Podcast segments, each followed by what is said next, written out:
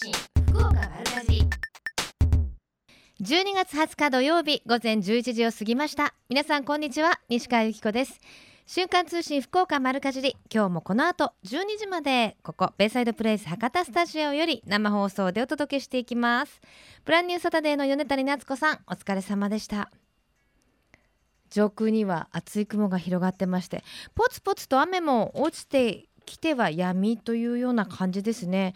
今日の降水確率正午までは90%それから午後、6えー夕方6時までは30%ということでちょっとぐずついたというかすっきりしないお天気になりそうですね。お出かけの方は傘を持ってお出かけになってください。最高気温12度前後なのでそこまで寒くないかなという気もいたしますが。さて今週もメッセージたくさんいただいてます。ありがとうございます。ラジオネームちーさん。寒くなりましたね。つい夕食がお鍋やらおでんやらシチューになってしまいます。わかります。やっぱりこう鍋物の確率高くなりますよね。クリスマスは何を作るか迷ってます。クリスマスも鍋でいいんじゃないですか。あの鍋はまずあの片付け物が少ないっていうかね汚れ物が少ないっていうのと翌日まで結構持ち越して食べられたりするじゃないですか。私あの先日カレー鍋を作ったんですけどカレー鍋の翌日はまたさらにカレーを投入して普通のカレーにするみたいな。具もいろいろ入れてね。いや結構美味しいんですよ。はい。そしてラジオネームもぱさん。今日も冬や冬らしい気温で気持ちが引き締まります。でも晴れたり小雨が降ったり洗濯物を乾かすのに困りますね。特に冷たくなった服をつかむ感じたまらないです。我が家には中3の受験生がいるので今日はみかんといちごを買い込んでビタミン C たっぷり食べて家族全員で風邪対策したいと思いますと。ねほんとこれからの季節って今の季節風邪との戦いっていうかうちもあの子供が もうまさにインフルエンザに かかりまして。あの私の子供の学校で言うともうクラスの10人ぐらいが一気にインフルエンザになってるそうで。学級閉鎖してるね。あの学校も多いみたいですから。やっぱりあのなんといってもね健康な体でいてもうつる時はうつると思うんですけどその後の回復力だったりねやっぱ免疫力っていうのは高めた方がいいのでみかんとかねやっぱビタミン C たっぷりこの時期旬の美味しい果物を食べてはいいただきたいなと思います。さてこの番組では皆様からのメッセージお待ちしています。メールアドレスは丸アットマーククロス FM.co.jp maru アットマーククロス FM.co.jp ファックス番号は092-262の0787番組のホームページからもメールが送れるようになっています。瞬間通信福岡丸かじりクリックしてください。今日も皆様からのメッセージお待ちしています。瞬間通信福岡丸かじり瞬間通信福岡丸かじり。続いては教えて聞きかじりのコーナーです。このコーナーでは食や食育地産地消にまつわるお話ふるさと福岡のイベントや街の話題をお届けしています。今週は山柳川市観光協会の渡辺剛会長とお電話つながっています。渡辺さんよろしくお願いします。はい、よろしくお願いします。おはようございます。今日どうですか？柳川はまあ寒いですか？えーっと、昨日よりはちょっと暖かいですね。あそうですかはい。やっぱりまあ、だ柳けど、はいはいえーちょっと曇曇ってますけどね。あーえーでもそれもまた風情があってねいいですよねそうですね。は、はいい。まあ、柳川と言いますとこの時期やっぱりねあのどんこ船のこたつ船はい。がねはい。まあ、もう恒例になりましたけどね。恒例になりましたよね、はい。まあ、皆さんご存知だと思うんですが簡単にご紹介いただけますか？はい。えーこたつ船は12月の1日から、えー来年の2月28日、まあ、2月いっぱいですけど、はい。この期間で、えー開催されています。はい。で、こたつ、船の中に、えー火鉢をお入れまして、ええ。えー上から布団をかぶせて、うん。えーこたつに入るということで非常にえー足元は暖かくですね、え。えーまあ、寒い中に、えー足元はポカポカということで、えね。えー非常にあのいい景色も見られますので。えそうですよね。やっぱり冬ならではのお堀巡りってありますよね。そですね。ねえ。ええちちなみに渡辺さんはどの季節が一番お好きですか？そうですね。やっぱり春が一番いいですかね。春が一番好きはいですか、であのお堀巡りってコースいくつありましたっけ？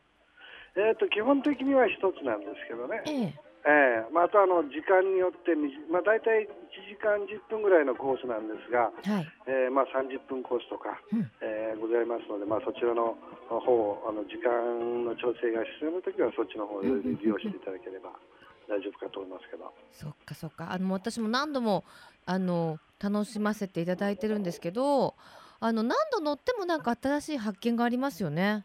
はい。まあ、季節ごとにも違いますしですね、はいはい。まあ、その時その時の船頭さんのお話も楽しみながら、えー、川暮あのほ掘り巡りですかしていただければですね、楽しいかと思います。そうあの船頭さんのおしゃべりとかあの歌ってくださる船頭さんとかね。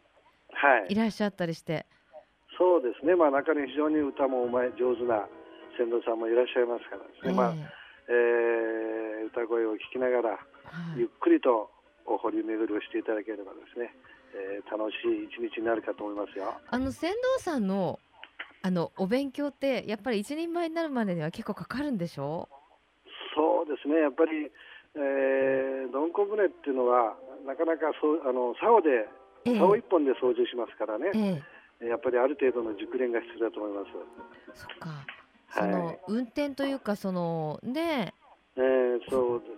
船を操縦するのもそうだしおしゃべりも勉強しなきゃいけないし 意外と大変なねお仕事ですね。はいはい、今はもうあの女性の船頭さんもお増えてきてますからね。そうなんですか、ええ。えー私まだ乗ったことない、あー今今三名ほどいらっしゃいますかね。そうですか。あと、はい。あの船頭さんによってはあのえ低い船あの橋のところを通るときにパパッと上、上船頭さんだけパーって行ったりとかされる方もいるでしょ、はいはいもちろん、うん、もちろんというかいらっしゃいますよ。ねえ、はい本当あのいろんな楽しみ方がありますが、あの来週はまたお祭り北原白秋の誕生祭もあるんですって？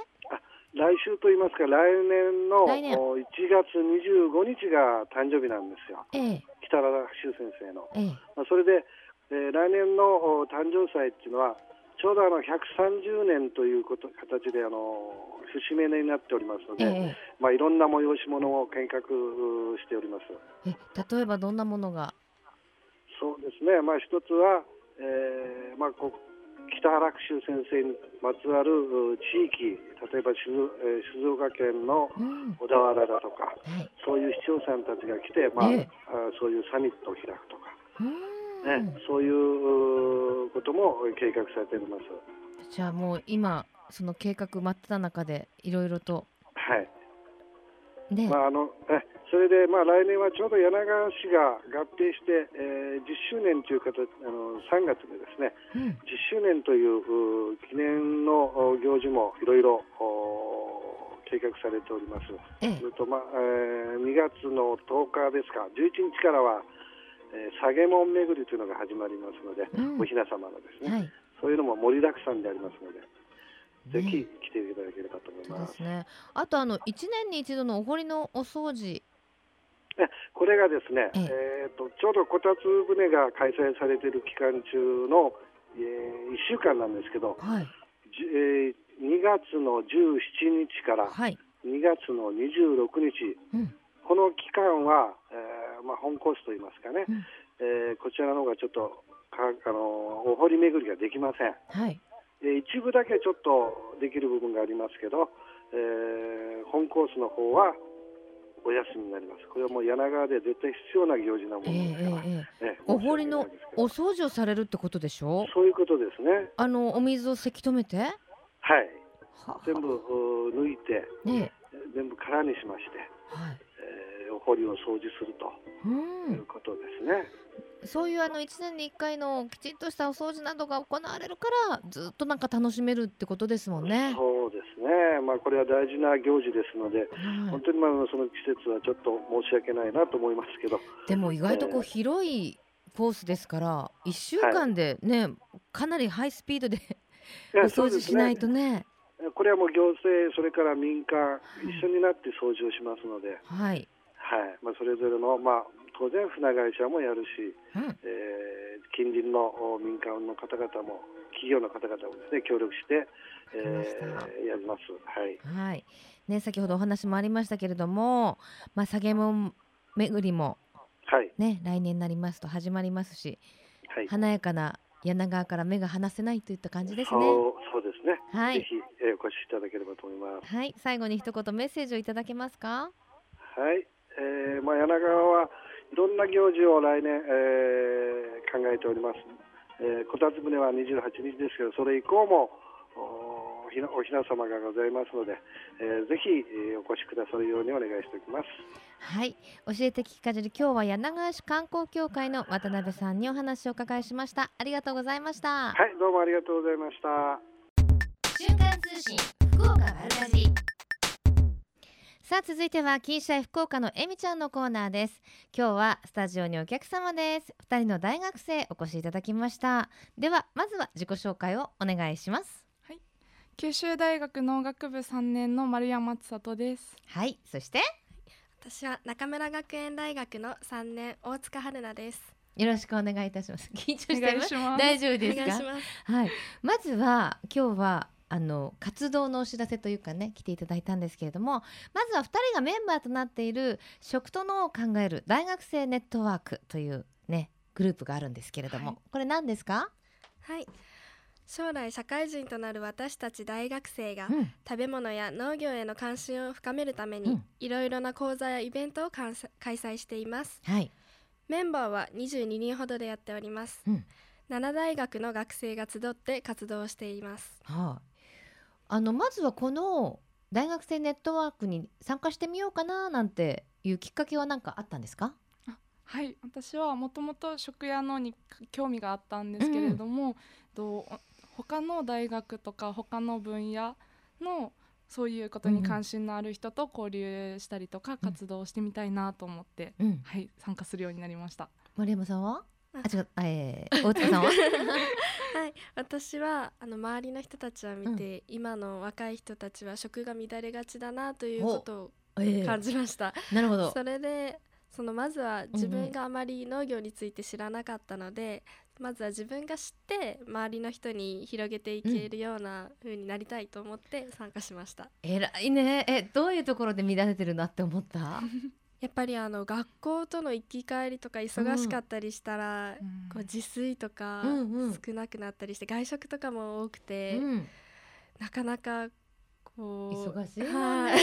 でもそれあの学生だけじゃなくてね社会人の皆さんも一緒だと思うんですけれども、でまあじゃあ七大学の皆さんでいろいろ考えようということで集まるようになって今までどんな活動をしてきたんですか、はい、とアグリスクールっていう、えっと中村学園大学とかと協力して授業の一環でええ。したりとか、はい。グルメ選手権って言って JA と共同で商品開発をしたりとかもあったんですけど、はい。私たちは日本農業新聞の大学生記者が探る未来への挑戦っていうコーナーの記者として、うん私たちと年齢の近い若い生産者の方々を取材させていただきました。農業新聞読んでますよいつも。はい、大学生記者のコーナーもね、はい読ませていただいてまあす。ありがとうございますいや。みんなよく取材してるなと思って緊張しない？緊張しました。初めてのうん経験なので。ね今までどんなところに行ったんですか？はい、えっと10月頃に南筑後でみかんを作ってらっしゃるはい横田さんや糸島でニラを作ってらっしゃる平野さんのところに取材をさせていただきました。えどんな風に取材するんですか？まずはこんにちはとか言って。はい、こんにちは。って言って、あ学生なんですね。みたいなあ感じで。やってから、それから、はい。こうインタビューするって難しかったでしょ？難しかったですね。ね。はい、どんなところが印象に残ってますか？印象に残ってるのは、うん。えっとそんなに農家の方とお会いする機会ってなかなかないので、その農作業の話とかこだわりとかを聞くと、なんかスーパーで見てる野菜にこんなに思いが詰まってたんだっていうことを思いましたね。うん、ニラと？はい、みかん。みかん、はい、もうあれでしょ？冷蔵庫の中で腐らせるとかありえなくなっちゃうでしょ？そうですね。いやねもう絶対に新鮮なうちに食べたいな。ね。えはい。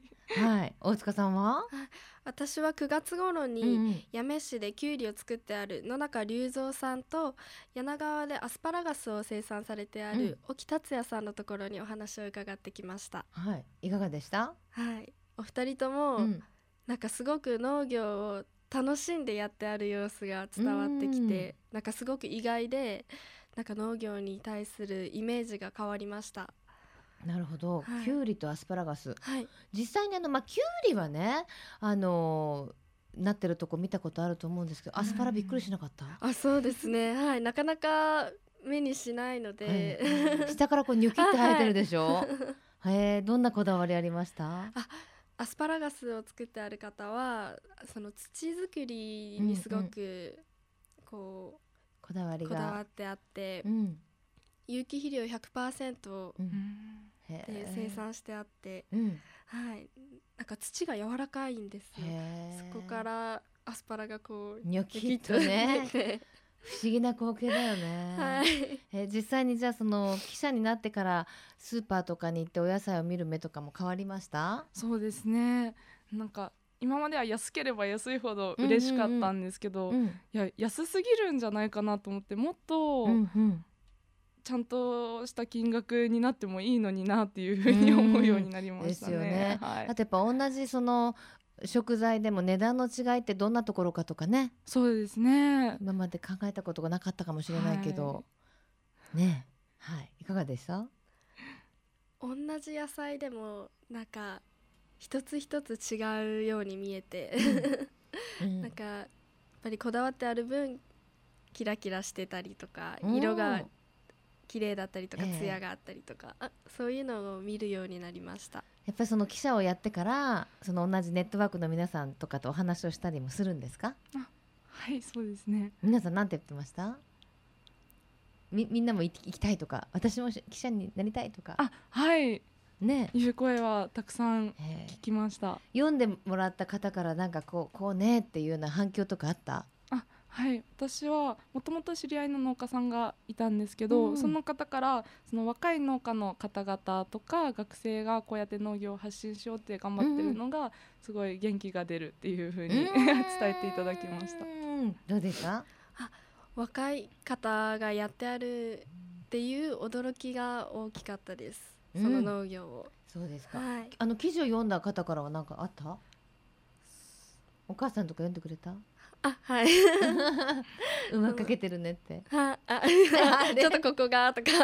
えでもそういったあの記者とかを通じて将来の夢とかもいろいろ変わってきたんじゃない？そう。どうですか？何になろうか？そうですね。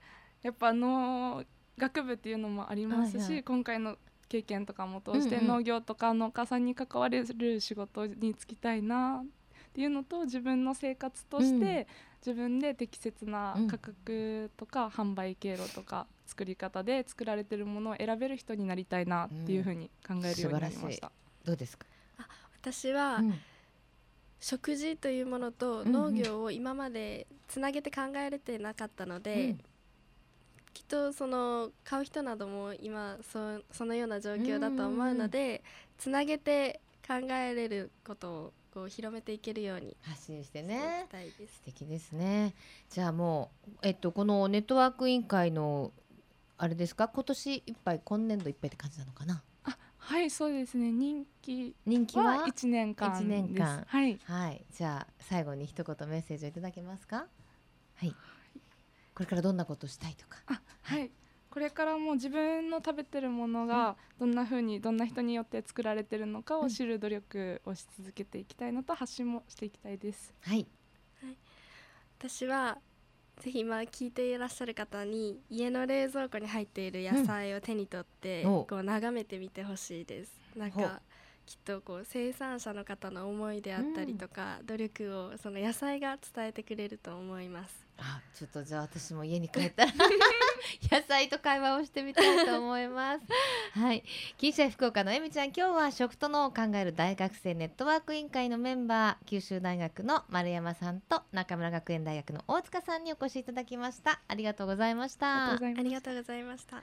最近食の大切さを見直す動きが広まっていますがこれからの日本人にとって良い食とは何なのか。今日本の農家と JA グループ消費者協力会社団体のみんなで一緒になって考え行動していく運動が始まっています。それがみんなの良い食プロジェクト。このプロジェクトにはえみちゃんというシンボルマークがあるんですが食という漢字をモチーフとしてその漢字の形を良い食を笑顔で食べている姿に見立てています。この番組をきっかけにしてみんなの良い食プロジェクトにも興味を持っていただけると嬉しいです。瞬間通信福岡丸かじり。続いてはマルカジリネットワークのお時間です。今日は福岡の農業応援のお店の一つ福岡市博多区千代にありますビストロオーバスクの店長佐田国高次さんとお電話つながっています。佐田国さんよろしくお願いいたします。はい、よろしくお願いします。オーバスクどんなお店ですか？どんな、あ、はい。一言で言ったら、美味しいワインとお料理を、まあ、友達の家に来た時のように気軽に楽しんでいただくような、うんアットホームなビストロですね。わ理想的ですねありがとうございます。オーバスクってどういう意味なんですか？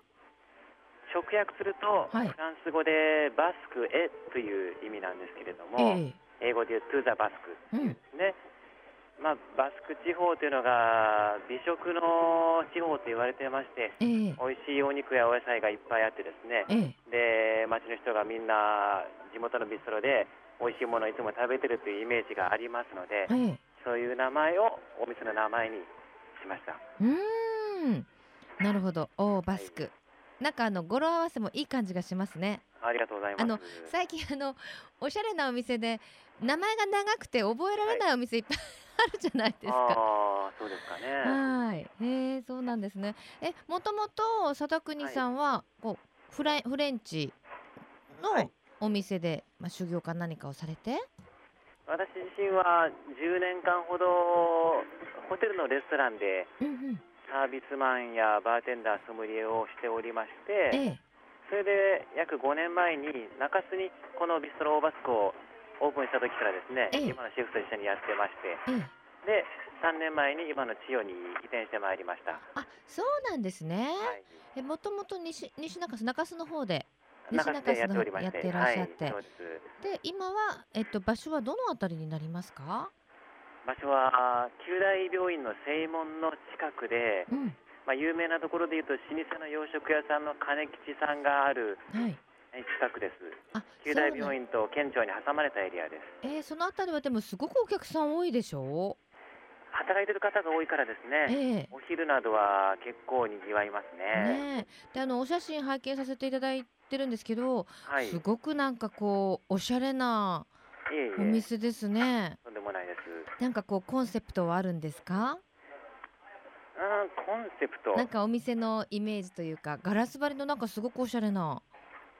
はい。ねやはり気軽に楽しんでいただけるためにうん入りやすい雰囲気にしたいということで、ええ中がいつもこう外から暖かい雰囲気が見えるようなガラス張りにしたという感じですね。ねえいやなんかあの本当に女子会とか女子好きですよね、こういう雰囲気ね。ああ、そうだといいんですけど、ええええ多くないですか？ほお客さんの割合はどんな感じですか？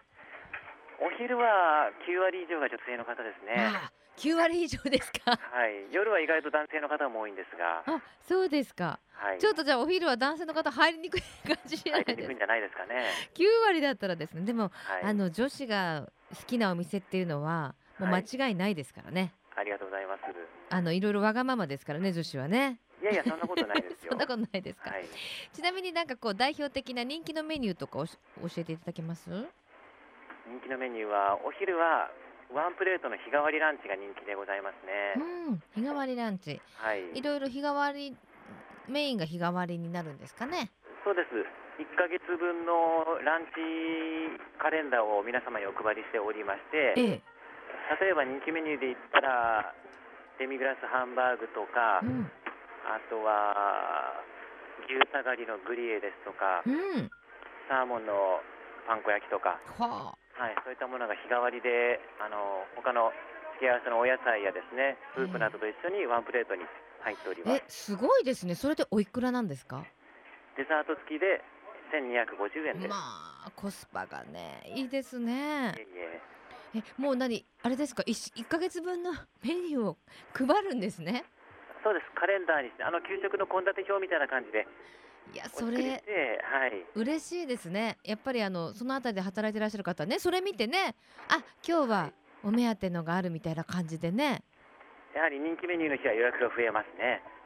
そうなんですね。お昼も予約もできるっていうことなんですね。はい、受けたまわります。はい。日替わりランチの他にもおはい、昼は、ひ日替わりメニューそのランチの他にもあるんですか？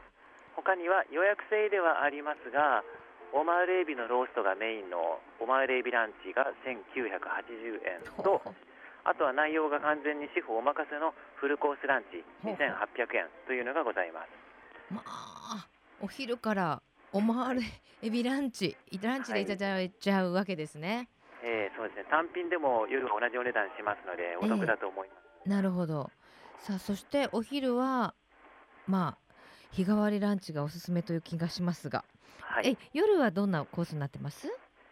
夜はですね、あの本場フランスのビストロであの食べられているような定番料理中心で、例えばパテ・ド・カンパーニュとか、うん。エスカルゴと鶏の砂肝のニンニクバター炒めとかですね、ええ。鴨のコンフィやキッシュなどね。あとはいろんなお肉のグリエっていう、つまり網焼き。うんうんうん。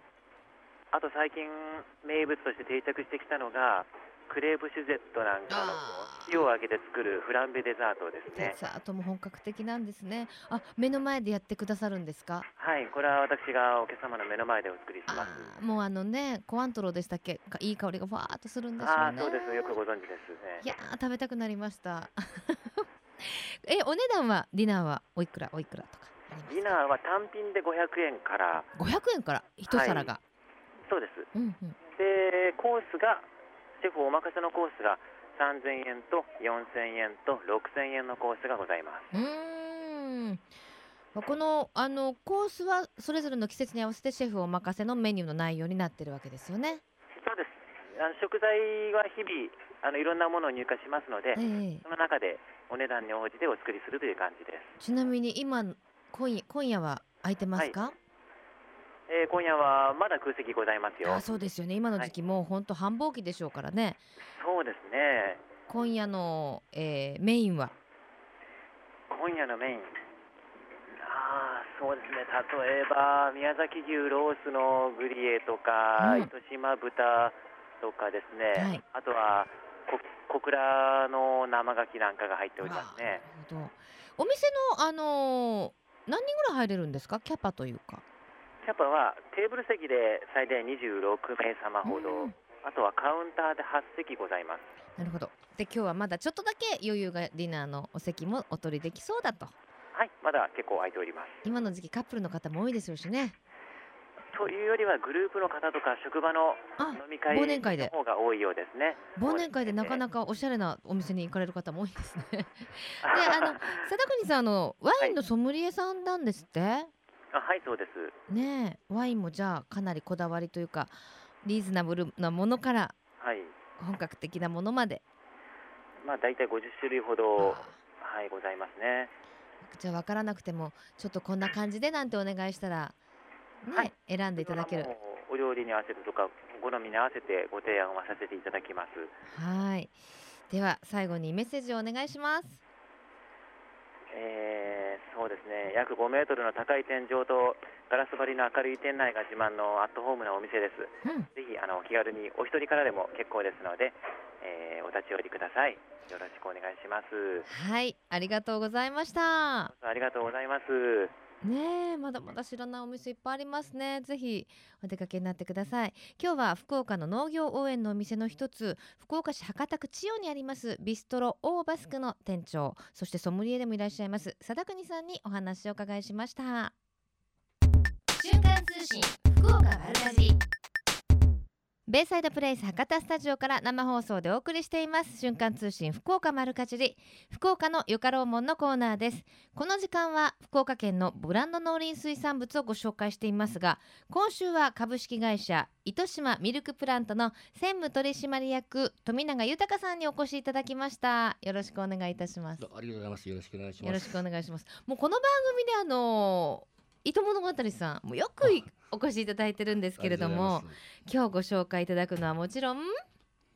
いえ、今日はあの乳製ゼリーというのをはい。初めてもお持ちしたんですけども、そうなんですよね、あの新しいなんていうんですか新商品が新たにラインナップとして加わったということですけどまずは糸物語のご紹介からいきましょうか。はい、ありがとうごはいざいます。えっ、と私たちあのまだ若い頃に、今から25年ぐらい前にですね、あの酪農っていうのはその牛乳搾りをして出荷するだけだったんじゃないですかね、はい。それをなんとか自分たちの顔が見れるようにしたいということで、あの自分たちの牛乳のブランドを使って作って、うん。あの消費者の皆さんとつながりたいな理解を深めていただきたいなというはい。ことで始めたんですけども、まあ、より生生乳に近い、うん。えー低温殺菌63度うん30分というような温度帯の、はい。でそしてあの上に生クリームが浮いてくるような、うんうん。絞ったままの牛乳により近い状態出したいということで「糸物語」という牛乳を作りました。それがもう今から25年前ですか、で思い立ったのが25年前で、はい。発売したのは平成4年から発売の10月からですね発売しました。やっぱりそれだけこう構想はあってもなかなかハードルが高かったっていうことを。そうですね。もう最初はですね酪農家であの店舗に売りに行くじゃないですか。はい。でですね後から電話かかってくるんですよね、うん。上に生クリームがしっかり浮いてくる牛乳だからあの腐っていると。これは何だと、はい、でそこをですねくじけずにこここをチャンスというところで説明に行って、えそれで理解していただいてですね少しずつ少しずつ広がって、酪農家もですねあの全員であの宅配取りにうんううんん、1日100件ぐらい回るんですね。はいはい。中から23件取れたりですね、日にやったらゼロとかですね。へー。5件取れたとかになみんなそういう時は嬉しくてですね。いかにこう物を売るかっていうのは出荷するだけじゃなくて物を売るかっていうのがにあの大変だなというところ、まあ、それにコストもかかるんだなというのも初めて分かりましたですそうね。ですか。もう本当にあの語り始めたらこの番組はもう本当にね ね。何回あっても足りないという ところでしょうけど、なのであの基本的にまあ一般の牛乳というか牛乳と一口に言ってもいろんな処理の仕方をされた牛乳が私たちのまあ手の届くところに売られてるっていうことをちょっと理解をね。そうですね。あの、牛乳自体はですね、本当に酪農家が毎日朝晩ですね、絞って、うん。うんあの今店頭に置かれているのは日本の酪農家が一生懸命絞った牛乳なんですけども、はい、まあ私たちのはあのたまたまその自分たちによりあの絞ったな生に近いということをですね、はい。コンセプトにやりましたので、ええ。まあ本当にもう隙間、うんうん。あのにニッチなところでですね、はい。あの少量をあの付加価値をつけて出したというところですね。うん。それからはい。10年後ぐらいにヨーグルトはい。をあの新潟のですね安田ヨーグルトっていうので、うんうん。まあ、今日本全国有名なヨーグルト。そこも酪農家が作られた乳業会社でですね、まあ、そこに教えに行って、まあ、福岡でボンラバスっていう素敵な店がありますよ、はい。そこのバイヤーさんからこんな美味しいヨーグルトを作ったらということで提案いただきましてすぐその新潟のその酪農家がされているところにうん。教えに行きあのいただ教えていただきにうんうん。行きましてでまたメーカーの方とですね企業あの工場を作られるメーカーの方とうん。たまたまご縁がありましてこのヨーグルトを作ったわけなんですけども、この一概にそのヨーグルトといってもやっぱあの生乳の良さといいますか、うん。品質の良さがこのヨーグルトに出てくるところでの味に出てくるところですね。まあ、そういうのは非常に自信あの糸物語の低温殺菌で自信があったからうんうん素直にすぐ飛びつけたというのがありますね。やっぱりその元々の牛乳が美味しくないとっていうことでその牛さんたちにね飲ませてあの食べさせてる飼料とかにもやっぱりかなりのこだわりをねお持ちですものね。まあそうあの日本全国そんな変わらないと思うんですけども、まあ、輸入飼料も使ってますけども今あの中村牧場の牛乳をずっと使っ使わせていただいてるんですけども、うん。そこはやっぱしあの餌作りもしっかりしてますけどもあの牛の健康管理とかですね、うんうんうん衛生管理をしっかりやられてまあ酪農、家の中でもちょっとあのトップクラスのあのトップクラスのただただ牛がかっこいいとか、うんうん。きちっとされてるだけじゃなくてやっぱ日々,、日々の努力がなされている酪農家の牛乳を使わせていただいているところが、はい。なかなか私も酪農家なんですけども、はい。その中村牧場にはとてもああのかなわないところですごい牛乳を使わせていただいているなと思います。はい、今やあの糸物語という名前のつくまああのまあヨーグルトあり、まあはい。牛乳はありますよね。はい、ヨーグルト。あとなんかいろいろあるじゃないですか。すね。今日はあの牛乳焼酎。糸物語の牛乳焼酎。はい、これはびっくりしますね。この牛乳焼酎はですね、まあ、テレビで牛乳焼酎の話をされてたんですよ。あの熊本にうん、あのまたいい牛乳を作られているジャージうん。ー牛乳というのが、阿蘇のジャージー牛乳とか、はいはい。そこの牛乳を使って人吉のあの蔵元がですねへこの牛乳焼酎を作られてたのをテレビで見たんですよね。えへえそれで作ろうってでそれの焼酎がですね美味しかった。その紙に噴霧するとか紙にこうスプレーすると 毛毛が生えてくるというような とあこれだと思って えこれだってそっちですか？そっちなんですよね。なるほどなるほど。はいちょっとイメージが変わりましたかね。そうですね、はいでも美味しいですよね味もね結果結果はすごくあのすごくよく出てやっぱあの思いが通じたかなと思本ってるんですか？どんな思いかちょっと微妙な感じですけれども。でまあ石鹸とかもあるんですもんね。はい。あのーこれも乳製とヨーグルトをあ配合して作った面石鹸なんですけどもやはり乳製があのーすごくいいというのを肌にね。あ肌にもあのもちもち感が出るとかですね。これを作っもう10年ぐらい前作ったんですけど、はい。あのこれのあの効果というのがはい。あのいつもよいい乳製は絶対いいんだということを思ってましたから。はい。それで作ったと。この乳製ゼリーというかヨーグルトの上澄みをですね、え集めた乳製にその柚子を少し柚子味をですね柚子があの乳製とマッチングするんですね。すごいいいあマッチングして、えはい。これ新製品ということで、はい。えー乳製ゼリはい。ーですね。今日はスタジオにお持ちいただきました。これも今年の夏頃から販売しているということでではちょっといただきます。美容にもいいとかって言ってよく言いますもんね。そこなんですよね。あやっぱり？はい。いただきます。あすごいプルプルしてます。うん、はい。うん。なんかちょっと懐かしい感じがする。ああ後味にミルキーなっていうかこう牛乳というかヨーグルトのような雰囲気ありますね、はい、今おっしゃったようにうちの牛乳とかはですねうん。全部なあの皆さんななんか懐かしい感じがするというのが、うん。これが一応味のコンセプトといいますか、あの飾らない味といいますかそういうのをこあのひ商品のコンセプトに一つ置いてますので、あの柚子の塩梅があいいですね。あもうガツンと柚子が来ちゃうと柚子ゼリーになっちゃうじゃないですか。あ。でも柚子って言われないとこのその乳生乳ですかね？あ。の独特のこのうんとなんだろうヨーグルトのような風味がものすごくうまくマッチして。まあいいですね。その、はい。その表現していただいたら なかなかすごくあのよかったですか？はい。あの嬉しいですね。へー。はい。なのでなんかあの確かにデザートなんですけどちょっと細かくあのジュレみたいにしてなんなんていうんですかね？サラダの上とかああいいですね。なんかにこうかけたりとかしても良さそうなぐらいこう甘すぎない？ああいい表現ですね。もうそう最高ですね。もう本当に。あの私どもが牛乳を絞りながら牛ヨーグルトと、はいまあを作り始めてですね。ヨーグルトがからその乳製が取れると。はいでこのこれこのつながりがですねうん酪農、家が乳製にたどり着いたところがこのこの乳製が健康食品にもいつながるあの人の体にもいい、もうものすごいいいというのをアピールするような要素であの牛乳がそこまでいけたかなというのが非常に嬉しいところで、ですね、はい、まあ、そんないろんなあのご苦労もあって今年の9月から JAL のファーストクラスそして今月からはあの七つ星に採用されたということでね、この糸物語のヨーグルトがねぜひ一人でも多くの方にまだまだたくさんね消費者の方に食べていただきたいというところですが、はい最後に一言メッセージをどうぞ。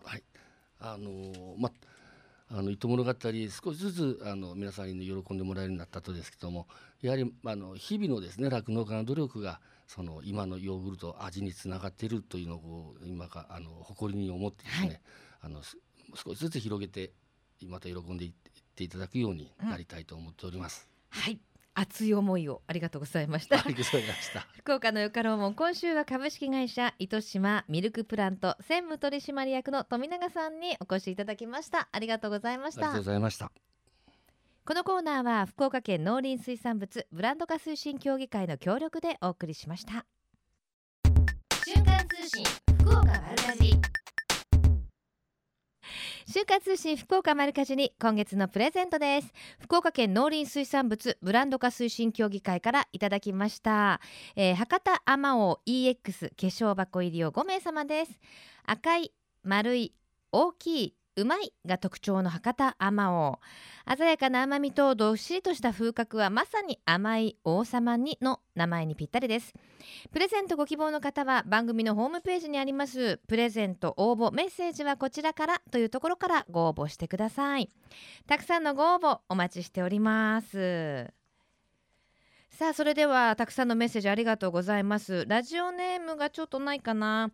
いつも楽しい放送ありがとうございます。4月に北海道から転勤で引っ越しをしてきました。北海では道ではアマオは売ってはいるのですがスーパーの果物コーナーの上段のメロンと同列にあり憧れのフルーツです。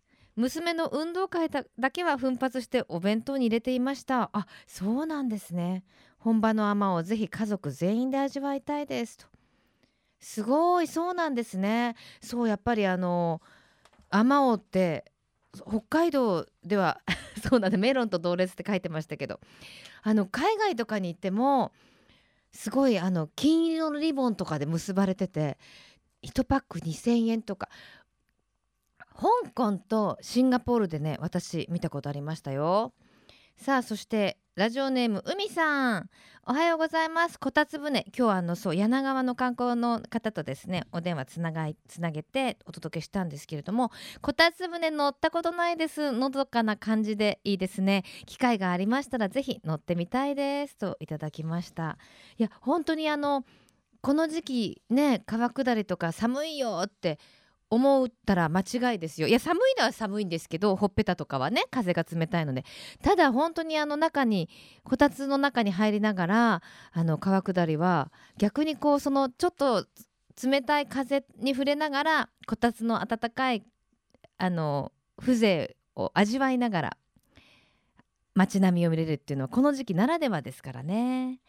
ぜひお出かけになってください。さてこの後12時からはまさきさんナビゲートバッドウィークエンドでお楽しみください。まさきさんはこたつ船乗ったことあるかな？瞬間通信福岡丸かじり来週もどうぞお楽しみに。ここまでのお相手は私西川由紀子でした。それではまた来週。さようなら。この番組は JA グループ福岡の提供でお送りしました。